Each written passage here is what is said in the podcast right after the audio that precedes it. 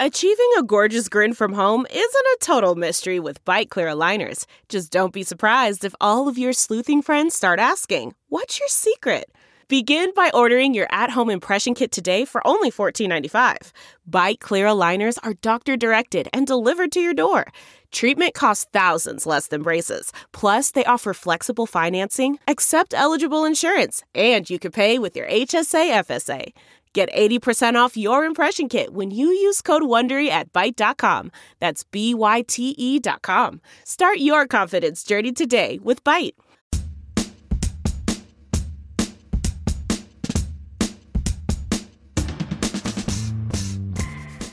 And welcome everybody to the Pod's Honest Truth with David Brody. That, by the way, that band you hear, that's right, that's the Pod's Honest Truth intro band. That's what I like to call them. Not contraband. No, no, intro band.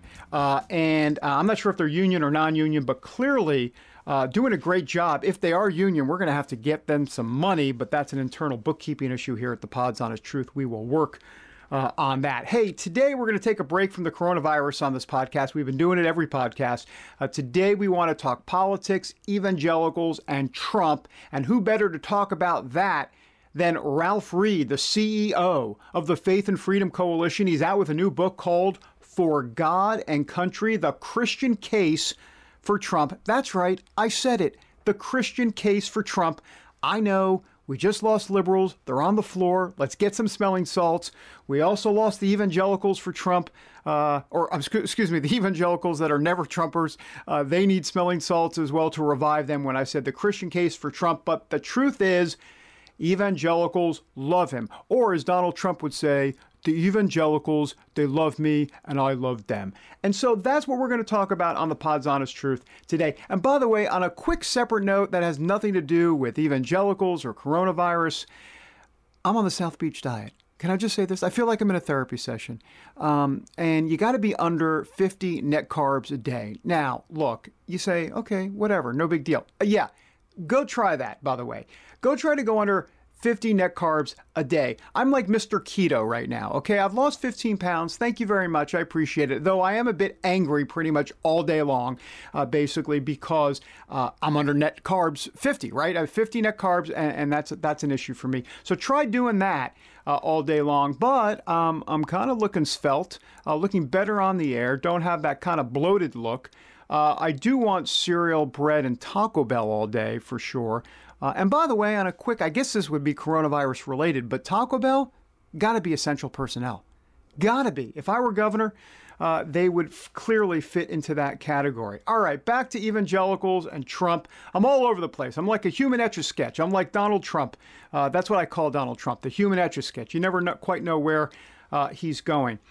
When it comes to evangelicals and Trump, I like to use this line that was actually said by James Robison uh, a pastor out there in America. And I love the way he says this, and I use it a lot. He says this God uses imperfect people to accomplish his perfect will. And boy, is that true more than ever with Donald Trump. All caps, bold, especially the word imperfect. It's exactly what's going on here with Trump. And look, the Bible's replete with examples uh, of uh, nasty, kind of bad people, immoral people, but God took them and used them for good. And I mean, look, can you imagine CNN today with King David? Imagine if King David was around today, all right? You know, we had the adultery thing, about Bathsheba. I could just see it now, a split screen with Bathsheba and David and, uh, and a lower third saying, you know, the adulterous King David, right? Uh, they would have a field day with him on that, with murder. Look, uh, David must have broken what six, seven of the commandment. I don't know. He's he's up there uh, for sure. Uh, but yet God used him mightily. So look, this is nothing new to evangelicals. They understand that this is how God operates. Now, before we get to Ralph Reed, and we're going to get to him in our second segment, I do want to play a clip from the Morning Joe show. We know about it. Morning Joe, uh, Joe Scarborough, who I've known for now, goodness gracious, now more than 10 years or so. And, you know, Joe and I are friends. It got a little testy at one point uh, during the campaign and maybe a little bit after because he couldn't quite understand. Uh, while I why I was out there on television, basically saying, "Here's why evangelicals uh, like Donald Trump." He just couldn't get his mind around it. So we went ahead and had this conversation. Now, the conversation I'm about to play for you happened when I came out with uh, a book that I wrote along with Scott Lamb called The Faith of Donald J. Trump. And as you might imagine, that drove liberals bonkers. Uh, and it drove Joe Scarborough a bit bonkers. And so when I appeared on Morning Joe to discuss the book and make the the case, if you will, not necessarily about uh, how Donald Trump is this wonderful Christian, but to explain a little bit of the backstory on the faith of Donald Trump, he just uh, pretty much couldn't handle it. So I want you to listen to this uh, audio. This is the interview between me and Joe Scarborough on Morning Joe. This happened, uh, would be in 2018. Uh, and uh, this kind of gives you a sense of a little bit of the thinking behind what Donald Trump is all about when it comes to evangelicals and why they support him. So have a listen. What is the faith of Donald Trump, David? Well, I asked him that specifically. We had an interview in the Oval Office for this book. He says he is a believer. Uh, Mike Pence, two interviews with him. Uh, very strong talking about how this president is a believer and absolutely 100%. Uh, Paula White, his spiritual advisor, you know all about Paula White. Uh, she said she has had in depth conversations with this president, very, very in depth conversations, and saying, I can tell you 100%, that's a quote, 100%, he is a believer in the Lord Jesus Christ. So, but, from a journalistic, but, but, from a journalistic perspective, we go think, ahead and do that. Mm-hmm. So, yeah, but what do well, you say, Donald? What has Donald Trump told you? Because, right. of course, you know uh, certainly because of, of, what you've done, and certainly what I have heard growing up in Southern Baptist churches for four mm-hmm. decades. Mm-hmm. The center of any faith is understanding that you are a broken person, mm-hmm. that all have sinned and fallen short of God's glory, and we all must ask for God's forgiveness for our continued sins. Donald Trump has said. I never ask God for forgiveness. If I do something wrong, I try to leave him out of it. He's never right. asked for God's forgiveness. That doesn't pass the sniff test in any evangelical church, does it? Well, Joe, let's let's be clear. He did say that in public uh, one time in Iowa to Frank Luntz. Now, behind the scenes, which is what this book is all about, paints a different story regarding has Donald Trump. Can, can I just finish the point? Dave, no, well, just, no, David. I, I, but I didn't even this, get to my point. But, but David, you say he's saying it behind closed doors. That's what we're hearing about mm-hmm. uh, regarding the latest thing. Why does it? Why is it hard mm-hmm. for Donald Trump to say, "I am a sinner"? Mm-hmm. I have fallen short of God's glory, and I depend yeah. on God's forgiveness well, for me to move forward. Okay, so I'd like to get back to my other point, but that's okay. I'll go to this point. Sure, we'll do whatever you like. Uh, look, he's well, a, no, no, David. I don't want to hear about what he whispers in answer. closets. Yeah, but yeah, because you're not right. answering. Why I'm can't gonna, he say You're not giving publicly? me a chance to answer, Joe. Let me answer, has, has and then he, maybe David, we can have ever, a conversation. Has he ever said it publicly, David? Uh, he has talked about God in public, absolutely. And I will also say, as a mainline Presbyterian, his faith, he doesn't wear it uh, on his sleeve like many other, let's say, the Pentecostals uh, out there. Now, having said that, in the book, what I definitely point to here, Joe, is this idea that he's been around a lot of folks that have uh, this Jesus plus nothing biblical uh, mentality, which is what the Bible uh, commands. And right. he is going ahead and hearing all of that. And I'm telling you, there is a different story behind what you're seeing out there in public. He's been on a spiritual voyage, especially these last five years. And as a matter of fact, he told me, I have come into people, I've co- contacted or I've been in contact with people that have impacted me greatly. And so remember, Walter Cronkite was the one that said, in seeking truth, you have to get both sides of the story. Well, we've heard one side of the story. The other side is inside this book. And I'm telling you, there are stories to be told told that show a much different side of Donald Trump that a lot of folks might expect. Well, you talk about a spiritual voyage. Mm-hmm. Um, just look at his Twitter feed and tell me where has that spiritual voyage taken him over the past five years? What are we missing? Well, once again, I, I think we're kind of missing it. Uh, we're kind of like doing this here a little bit because you're talking about in public, but let's be honest, what's said about you or others or me in public can be much different than what we really are about. So my point simply is, is that there are stories. For example, there's a time with James Robison, a televangelist, uh, where he's very close to him. It was a tarmac in Pensacola, actually, Pensacola, Florida, during the campaign trail. They're praying inside this SUV right there on the tarmac. Outside, afterwards, he gets out, hugs James Robison, and says, I love you. I love you so much. I mean, th- literally, this is the words coming He's out of Donald Trump's mouth. to Don yeah. King. I mean, he you says know, you're going to put it out of context. That's fine. You can take it No, any way you putting it out of No, it's fine. context. That's what Donald Trump does. That's I fine. get- But but Joe, you weren't there for the for the what what I am being told is a tender moment uh, that Donald Trump had uh, as it relates to this conversation with James Robison. Well, okay, I'm- so I'm- uh, just, I, I'm, this, this is, it's going to be my last pass at this, and then I'm going to it. pa- I'm going to pass it around to everybody else because you're not stupid. you're not you. dumb. You have grown up. You know exactly what I'm talking about. You Mm-hmm. know exactly what you're doing. You're dissembling because you know that there is no. You, you talk about me. Mm-hmm. I say all the time, I'm broken. I screw up every day. I'm a terrible person. If if I go to church, I go to church begging God for forgiveness. You know why? Because that is the center of the Christian faith.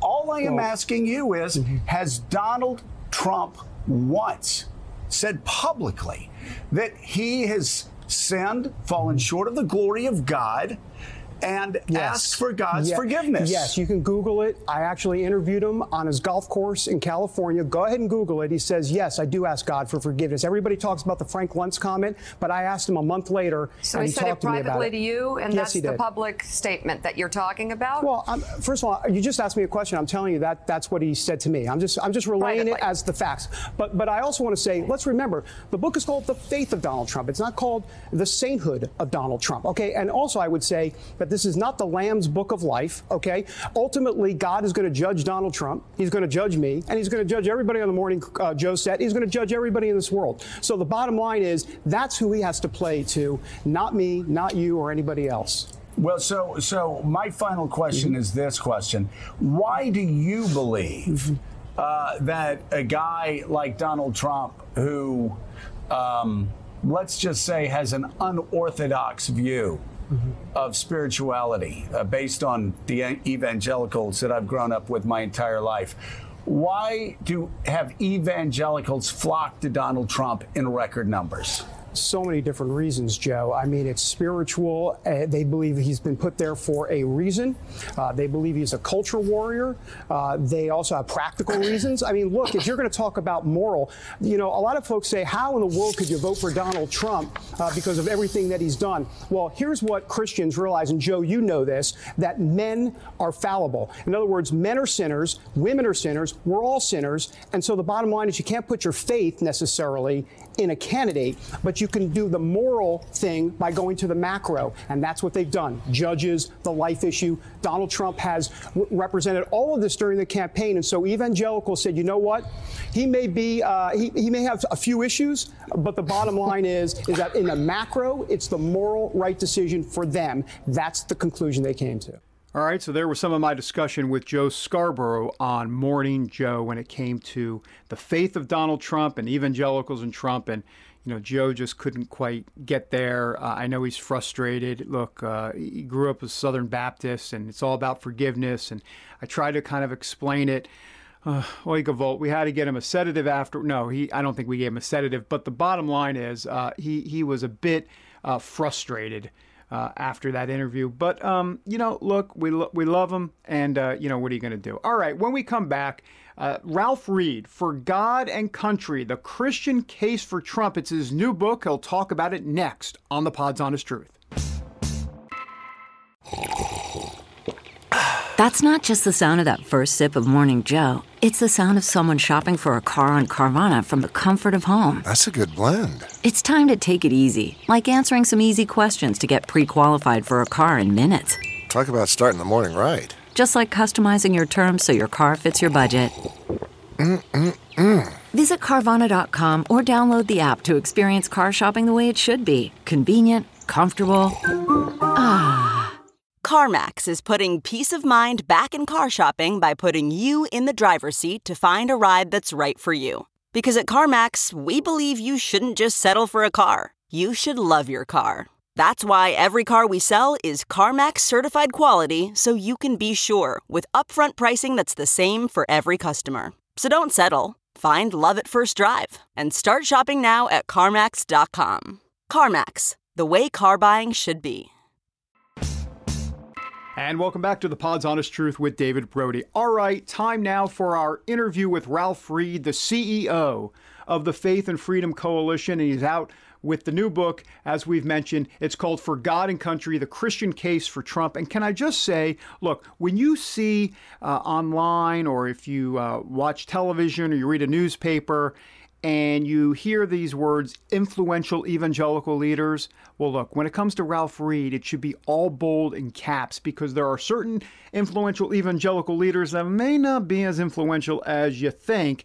That's not the case with Ralph Reed. He's been around a long time. Sorry. I, yes, I said it. I'm not going to say how many years because I don't think Ralph would want me to say that. But let's just say Reagan, Bush, Christian Coalition. He goes back a while and he has seen everything when it comes to politics and he's put it in this all in this book about Donald Trump and why evangelicals support this president and it is an unabashed defense not necessarily of Donald Trump but specifically why evangelicals should support this president. Here's my conversation with Ralph Reed. Ralph Reed, great to see you again, sir. Uh, thanks for being here on the Pod's Honest Truth. You bet, David. Good to be with you. All right, for God and country, the Christian case for uh, for Donald Trump. Uh, ex- explain this exactly, and you lay it out really eh, to a degree, kind of like a legal case. I mean, you've got all the evidence uh, in the book, and boy, Christians have really taken one on the chin for this. So, uh, tell me about why you wanted to write the book, and and and tell me more about how this all kind of came to be. Well, you know, David, as you know, I uh, I don't go quite back to the creation of what some have called the religious right, but I've been involved for you know pushing four decades, mm-hmm. and uh, was at the Christian Coalition, and then founded Faith and Freedom, and I've been helping to mobilize conservative people of faith for really my entire adult life and before that. And I wrote this book uh, not primarily as a defense of Donald Trump, although I do plenty of that, as you know. Mm-hmm. And I defend him against the lies and the fake news and the smears against his character. Uh, he's a friend, and I and I have great affection for him. But that's not really the reason why I wrote the book. I wrote the book as a defense of tens of millions of God fearing, patriotic Americans who profess faith in Jesus Christ. They love God uh, they love Jesus and they love their country. And they've been called every name in the book, including morally and spiritually bankrupt. Mm-hmm. They've been accused of cheapening the gospel.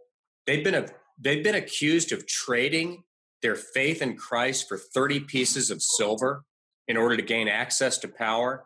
They've been insulted and smeared and demeaned for four and a half years for supporting this man and his policies. And I just felt they needed to be defended. And I felt it was also important, David, to tell the story of how they ended up coming to Trump. And contrary to the media myth and stereotype, it was not some bums rush to the altar. It was very reluctant. They had a lot of reservations. Trump had to do a lot of persuading, and Hillary Clinton played a pretty important role, I might add. So this story has never really been fully told until now. Now, I can't tell the whole story. I can only tell what I lived. Uh, but I got to know Donald Trump in the 2010 2011 period. I became friends with him. Uh, I got a chance to have a lot of conversations with him about issues. Uh, and, and I tell all that too. So I, I think it will be a real uh, tool for a lot of Christians and conservatives who have felt maligned because of making a choice that David, I think, was not only the politically correct choice, I think it was the morally and ethically right choice. You know, Ralph, you lay it all out in the book and then you deliver the hammer at the end where I counted it's nearly 30 pages of accomplishments yeah. of what this president has done. I mean, that that in itself I thought was a pretty pretty compelling. I want to read you a quote that you say in the book. Uh, this was interesting. The only crime people of faith are guilty of is taking their citizenship seriously. That and asking not to be discriminated against because of their faith. In doing so in so doing they have exercised their citizenship in a manner that is entirely consistent with scripture. And i guess that goes yeah. to the point of the book for god and country. I mean this they have a moral obligation is what you're saying. Yeah and i and i go through uh, look i'm not a theologian and i don't claim to be uh, but I have been at the intersection of faith and civic engagement for decades. And I've thought a lot about this, I've written a lot about it. And I make, and I'm not the only one, by the way. There are people mm. far smarter and far more theologically uh, educated than me. Uh, but uh, I believe that if you study the Old Testament and the New Testament, there is a lot of biblical teaching that would suggest that we hold a dual citizenship. We are mm-hmm. citizens of the kingdom of God, which is both here now and yet still to come. Uh, we await its full realization. And that's our ultimate obligation. Mm-hmm. But as earthly citizens, we are also citizens of a country. And we have certain obligations and responsibilities attendant to that citizenship. And I go through historical examples of that. You know, we, we've been told, for example, that uh, we shouldn't have turned to Donald Trump as a political savior to defend our First Amendment rights, to freedom of speech, to freedom of religion. These are rights, by the way, that are enshrined in the Constitution and the Bill of Rights, yeah. which we believe are not ultimately given by men or presidents or Congresses or parliaments or even the Supreme Court. We believe those rights come from God. Mm. And we believe we should defend those rights, if necessary, with our very lives. Okay? Yeah. And and so they've said, well, you know, you you should have suffered as a Christian. You should have just allowed your rights to be violated. Mm. Go ahead and let Hillary appoint members of the Supreme Court and have the Hobby Lobby case never happen. Mm-hmm. And have the little sisters of the poor never protected. And I go through the example of the Apostle Paul and how he appealed to corrupt and morally bankrupt and venal Roman authorities to defend his right as a citizen of Rome not to be put on trial in a kangaroo court in Jerusalem. He appealed all the way to Rome and he exercised the most precious right of a Roman citizen. He appealed to Caesar. And that Caesar, by the way, uh, was a uh, sexual deviant and a child molester and a bloodthirsty dictator, tyrant, and murderer. That's who the Caesar was at that time. He's mm-hmm. one of the most notorious rulers uh, that they ever had. But Paul didn't say, well, because he's not a Christian or because he's not a moral man, I shouldn't appeal to him. And my point is, I'm not saying Donald Trump is perfect because none of us is perfect. I'm not saying he's without sin because we've all fallen short of the glory of God. We've all made mistakes. We're all sinners saved by grace. What I am mm-hmm. saying is in a binary choice between him and a radical liberal agenda that threatened our rights as Americans, that mm. we made the right choice for a man who promised to defend us, promised to be our champion, and he has kept those promises. Those promises were made and they've been kept. We've been vindicated. He's been vindicated. Hmm. And that's why I think Christians will vote for him in even larger numbers, David, in 2020. Ralph, you make such a compelling case in the book. One of the things that you bring up, I thought was very interesting. This idea of, of strange bedfellows. You know, Lyndon mm-hmm. Johnson, for example, uh, working with African American Christians. I mean, you know, I, I think that part of the story hasn't really been told as much. This idea that, hey, look, you know, uh, when it came to Lyndon Johnson, not the most uh, moral guy in the world, and clearly from, he had some racist uh, undertones. Let's just call it for what it is. Uh, right. And there he is, being this uh, pioneer, if you will, or at least ushering in the civil rights movement to a degree. So, so tell me a little bit about that and, and, and that aspect to all of this. Well, the point is, is that in politics, and in civic engagement. You, you make allies, and sometimes those allies are only for that moment, and you're not defending everything they've done in the past. Mm-hmm. And joining with them in an alliance to advance a moral good does not in any way associate you or make you responsible for other things that they may have done in the past that were contrary to your beliefs and your moral principles. And I'm in no way comparing the civil rights movement of the 50s or 60s to our movement. And I'm not comparing Donald Trump to Lyndon Johnson. I'm just giving an example of a movement that came out of the churches that was fired by a moral fervor and that ultimately found its foundation in natural law and the assertion of natural rights And those natural rights were inherent to their very humanity. Mm. And in the case of Martin Luther King, that meant the right to vote, that meant the right to not be discriminated against in public accommodations. And Johnson, who came to Congress initially in the 1930s and then went to the Senate in the 1940s, was a supporter of segregation. He was personally a racist. Uh, he, for decades, was mentored by Richard Russell, who was the head of the Southern Caucus in the Senate. He was not somebody who was an ally of the civil rights movement. But when he became president, he supported the Civil Rights Act. He gave a famous speech to Congress in which he said, We shall overcome. He's supporting Voting Rights Act. And they worked with him to do that. Now, if Donald Trump in our time is willing to appoint judges who will respect the Constitution and the Bill of Rights, which means defending our First Amendment right to share our faith mm-hmm. and to not be discriminated against by our own government. For example, in being forced to provide medical services to our employees that violate our faith and assault our conscience. If he's willing to do that, if he's willing to defend the sanctity of innocent human life, is he, if he's willing to recognize Jerusalem as the eternal capital of, of Israel, and he's willing to relocate our embassy to Jerusalem, mm-hmm. mm-hmm. then why should we not work with him to advance those moral goods? And, and David, the thing I reject in the book, in the strongest of terms, is the choice in 2016 and the choice in 2020 is not a choice between the lesser of two evils. When Donald Trump stands up for life, when he defends Israel, when he defends uh, the right of Christians and other believers to share their faith free from persecution and discrimination, those aren't lesser evils. Mm-hmm. Those are moral goods. He's advancing intrinsically moral goods.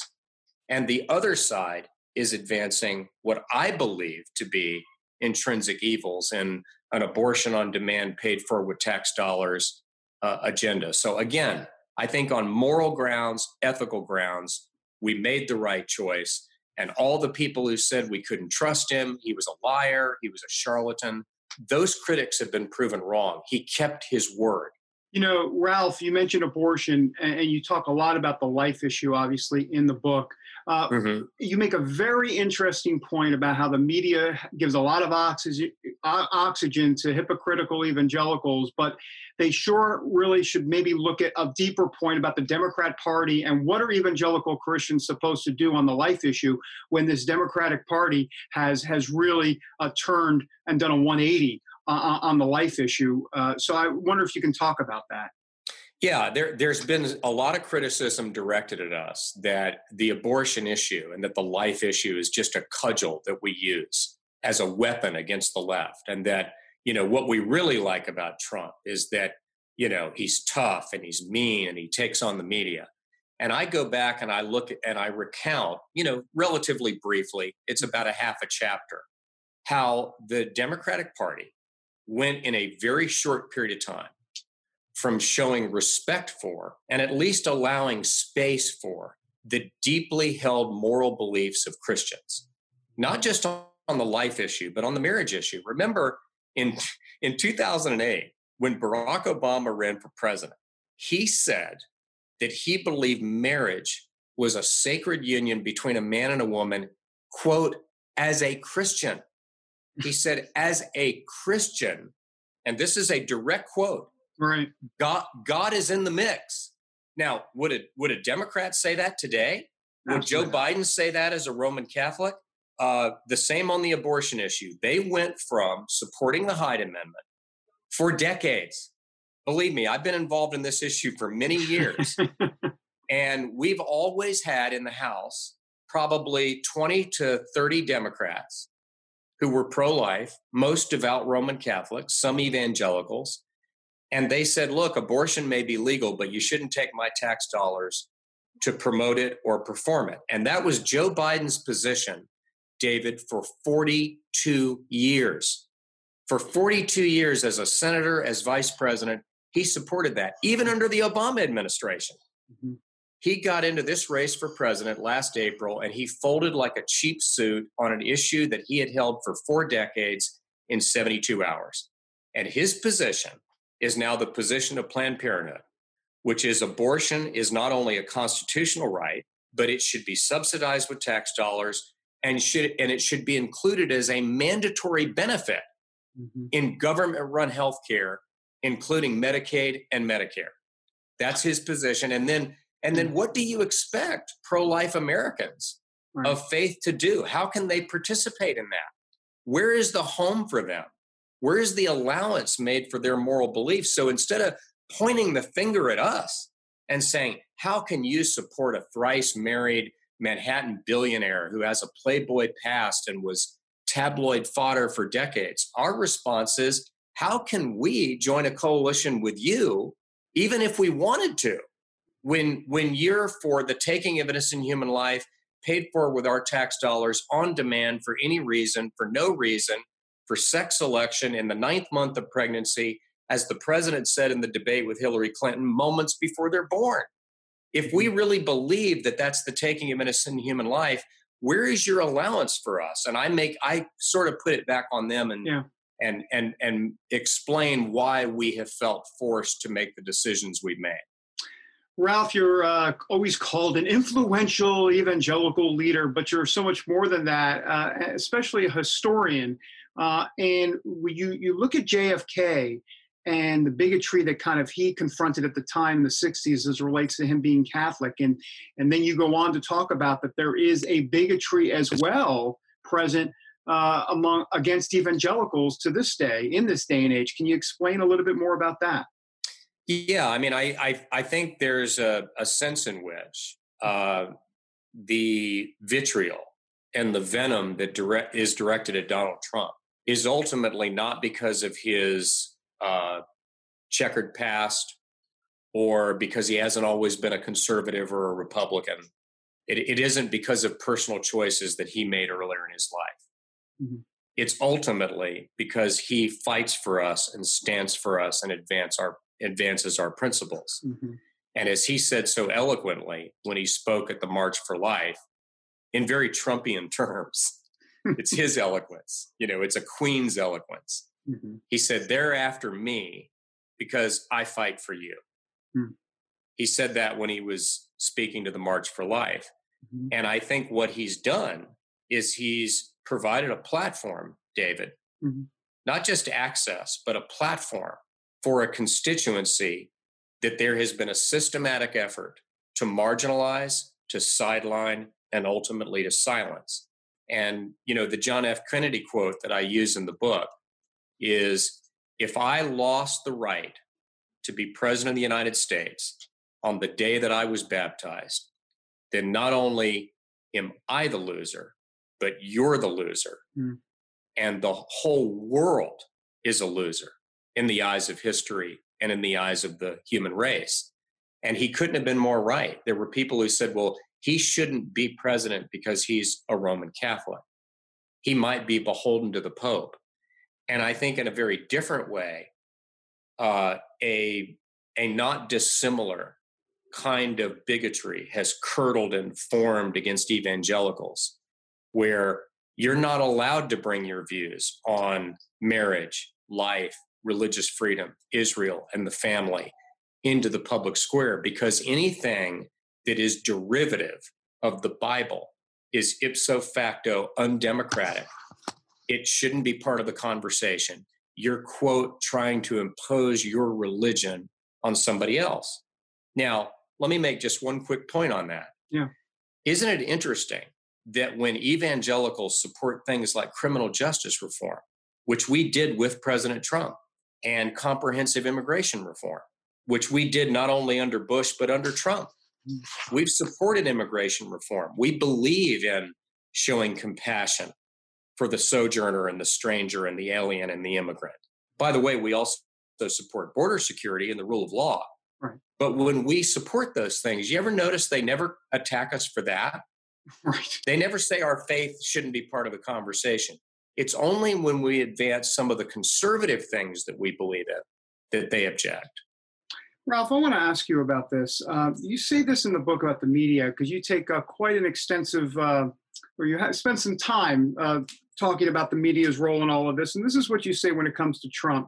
The media and the left twist the Trump evangelical alliance into a weapon with which they hope to bludgeon people of faith into shame and silence. It's something you pretty much were starting to get into there. But tell me about the media's role in all of this and what their ultimate goal here is. That sounds like it right there. Yeah, I think I think the ultimate goal is not just to depress the turnout of people of faith in 2020 and defeat Donald Trump. I think the ultimate goal, and if you look at some of the statements of the media and some of our critics, they say they are disqualified from every ever speaking out on moral issues again because they got in bed with Donald Trump. Mm-hmm. So it's very clear they're not just thinking about right now. Mm. They're saying that voice should be silenced, muffled, or ignored because they decided to join an alliance and a coalition with Donald Trump. And so I think that, I think that it's very clear what the agenda is. It's the same agenda they've always had, which is to take the roughly 35% of the electorate that self identifies as conservatives of faith, predominantly either Roman Catholic or evangelical, although that's not all it is. But in the exit poll that we conducted in 2016, David, it was 35% of the electorate. They voted 86% for Donald Trump. They voted only 12% for Hillary Clinton. If the rapture took place tomorrow and those voters disappeared, you'd be able to fit the Republican Party in a phone booth. Well, we, we don't really have phone booths anymore. So you're dating yourself, Ralph. Yeah, I know. I'm dating myself. I remember when there used to be payphones. Let's let's put it this way: the big tent would become a pup tent there were, the, the, Republican Party wouldn't be able to win an election almost anywhere in the country. Mm-hmm. The smart Republicans know that, and the smart Democrats know that. Mm. So the objective here is to stigmatize, delegitimize, and marginalize people of faith. I tell you what I believe, David. I believe that strategy is ultimately undemocratic and dangerous. And I'll tell you why. Hmm. Because throughout American history, whether liberal or conservative, whether as Democrats and progressives, or whether as Republicans and conservatives, the brightest thread that runs through the tapestry, which is the American experience, the most indispensable voice in the conversation we call democracy, has been the voice of faith and moral fervor.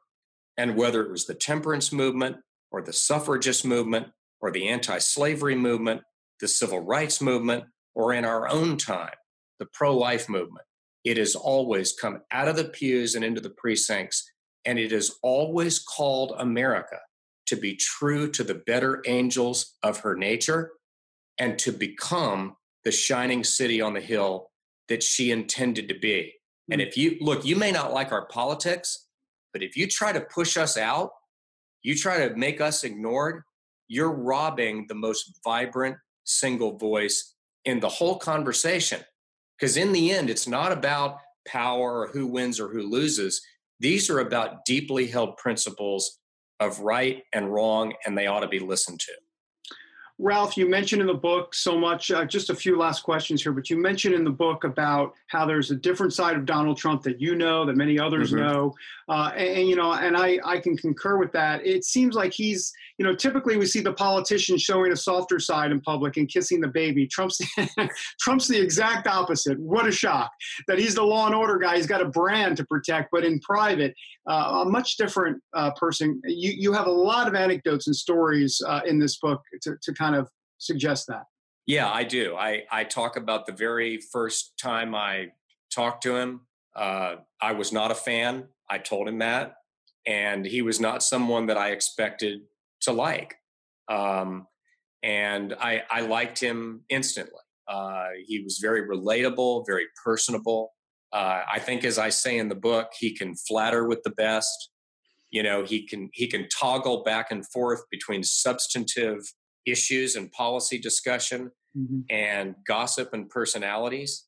Um, I, I, think I say in the book, uh, you know, it's that cliche in politics. He's the kind of guy you'd want to have a beer with, mm-hmm. um, even though he doesn't drink. He's a teetotaler. um, but I tell you what I learned, David, just to be serious for a minute. Mm-hmm. Um, and I say this as somebody who, who never has been and is not now a fan. I'm a friend of the president's, but when I disagree with him, uh, I let him know that and I let the people around him know that. Uh, but I have come to have a great deal of affection for him because I have seen behind the scenes in his dealing with people. I saw it during the criminal justice debate. I saw people who had been locked away in prisons, the key thrown away, um, forgotten, with no advocate.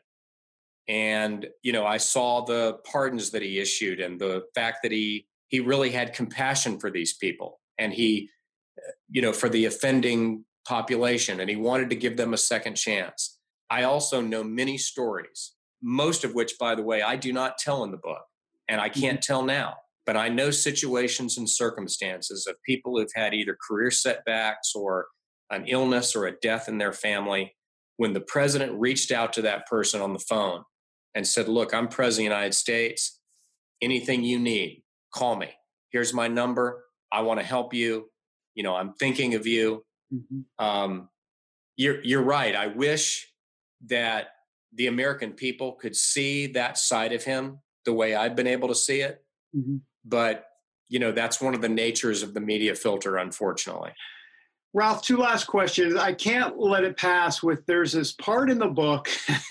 you are in, on a cruise in France, and Trump calls you, Or basically, this idea that you would have been or were thinking about being a campaign manager for Donald Trump if he had run for president in 2012.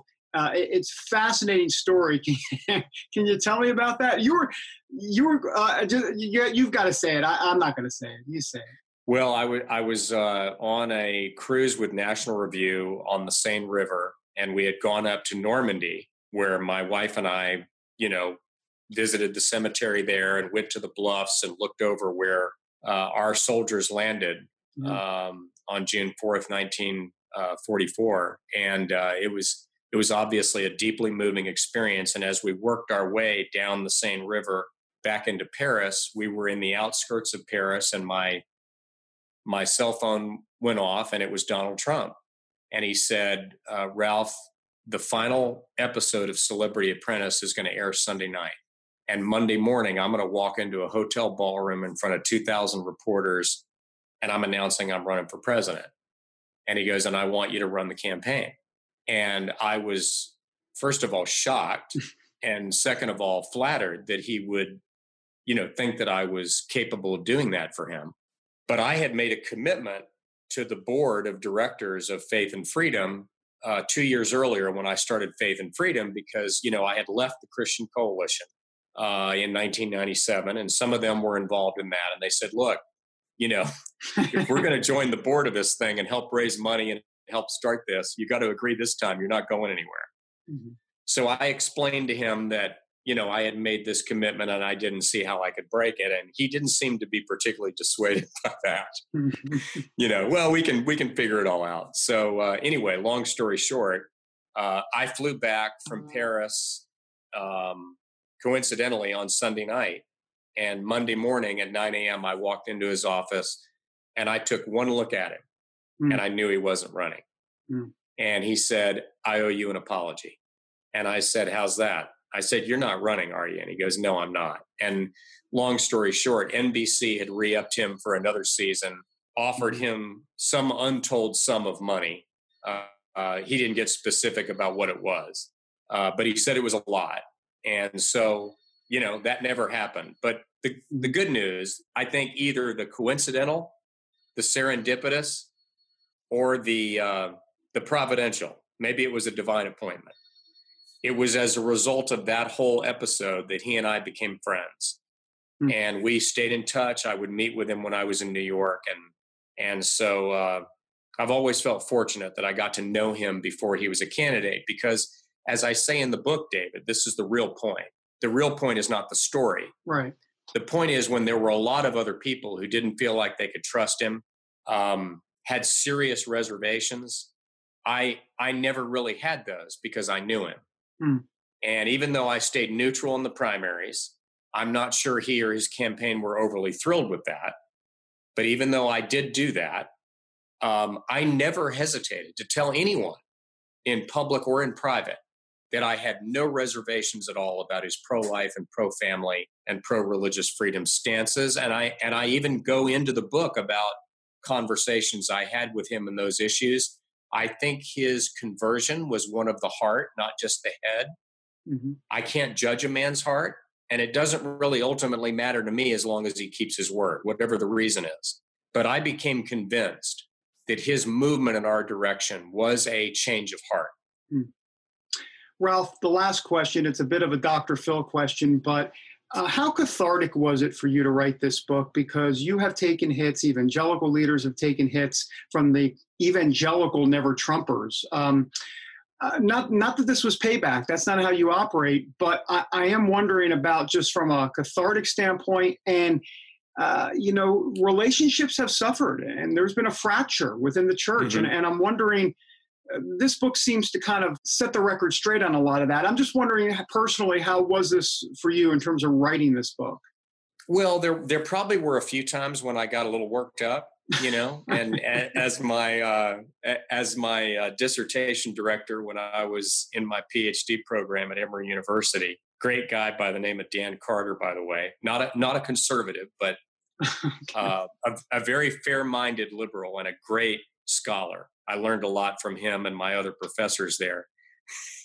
he told me something one time I never forgot. He said, Ralph, I'd rather have somebody turn in purple prose that I could tone down than prose that's just dead on the page. Right. So when I went back through and I edited it, I I toned more of that down because I mm-hmm. didn't want it. In the end, it's not personal. I can honestly say that I have many friends who are believers in Jesus Christ who strenuously disagree with those of us who have decided to support Donald Trump. it, it is, as I said, it's 86% mm-hmm. of self identified conservative Christians of faith. So they're clearly in the minority, a very distinct minority, I think a shrinking minority, but their, their views should still be given their due. And I try to be fair minded about it and I should make clear that I've kept those friendships. Um, I've not allowed our disagreement to break and end friendships. We, I'm not going to lie, we don't communicate as much, but um, but the real reason why I wrote the book was not that kind of catharsis. The real reason why I wrote it is what I said before. There have been a number of books written, number of op-eds written. Uh, there's been a lot of commentary attacking Christians for allegedly being hypocrites and spiritual frauds for having made this decision. I thought those charges were very unfair and, and untrue. And I felt it was important as somebody who was there to tell the story of what really happened and how, in fact, most of them at the beginning not only voted for somebody else in the primary, two thirds of them supported someone else. Yeah primarily people like Ted Cruz and Marco Rubio and, and Mike Huckabee and Rick Santorum, but how reluctantly they ultimately signed on to Trump. You know, I tell a story in the book that we were probably 30 days from the convention. And there were major Christian and pro life leaders who said they weren't convinced yet. Hmm. So, so the charge that we sort of sold our souls is just belied by the true story of what happened we were faced with a very difficult decision. And we prayed about it and we wrestled with it. And we ultimately made a decision based on deeply held moral beliefs that derive from our faith that one candidate was making commitments to advance the moral good, and the other candidate was advancing an agenda and committed to an agenda that we believed would advance intrinsically moral evil policies. And it was based on that. And they said at the time, particularly on the court appointments, you know, he was the first candidate to ever release a list and say, if you elect me president, I'll choose one of these jurists. He didn't say, I'll choose somebody like them. He said, I'll choose one of them. And they said, you can't trust him. He can't be believed. He's a liar. Well, they were proven wrong. We were proven right. He chose from that list. He kept his word. And when those judges that he nominated came under vicious personal attack, and I devote an entire chapter to the Kavanaugh nomination, as you know, he stood like a pillar with them. So I think we made the right we made the right decision. Ralph Reed, what a great read! What a great book. Tell people where they can get it. Uh, it's on Amazon and wherever books are sold. And uh, I urge people to get a copy. I think you'll not only have a tool that will help you in 2020, but I think it's a fun read. For God and Country, the Christian case for Donald Trump. Ralph Reed, thanks so much. Appreciate it. You too, David. Thank you very much.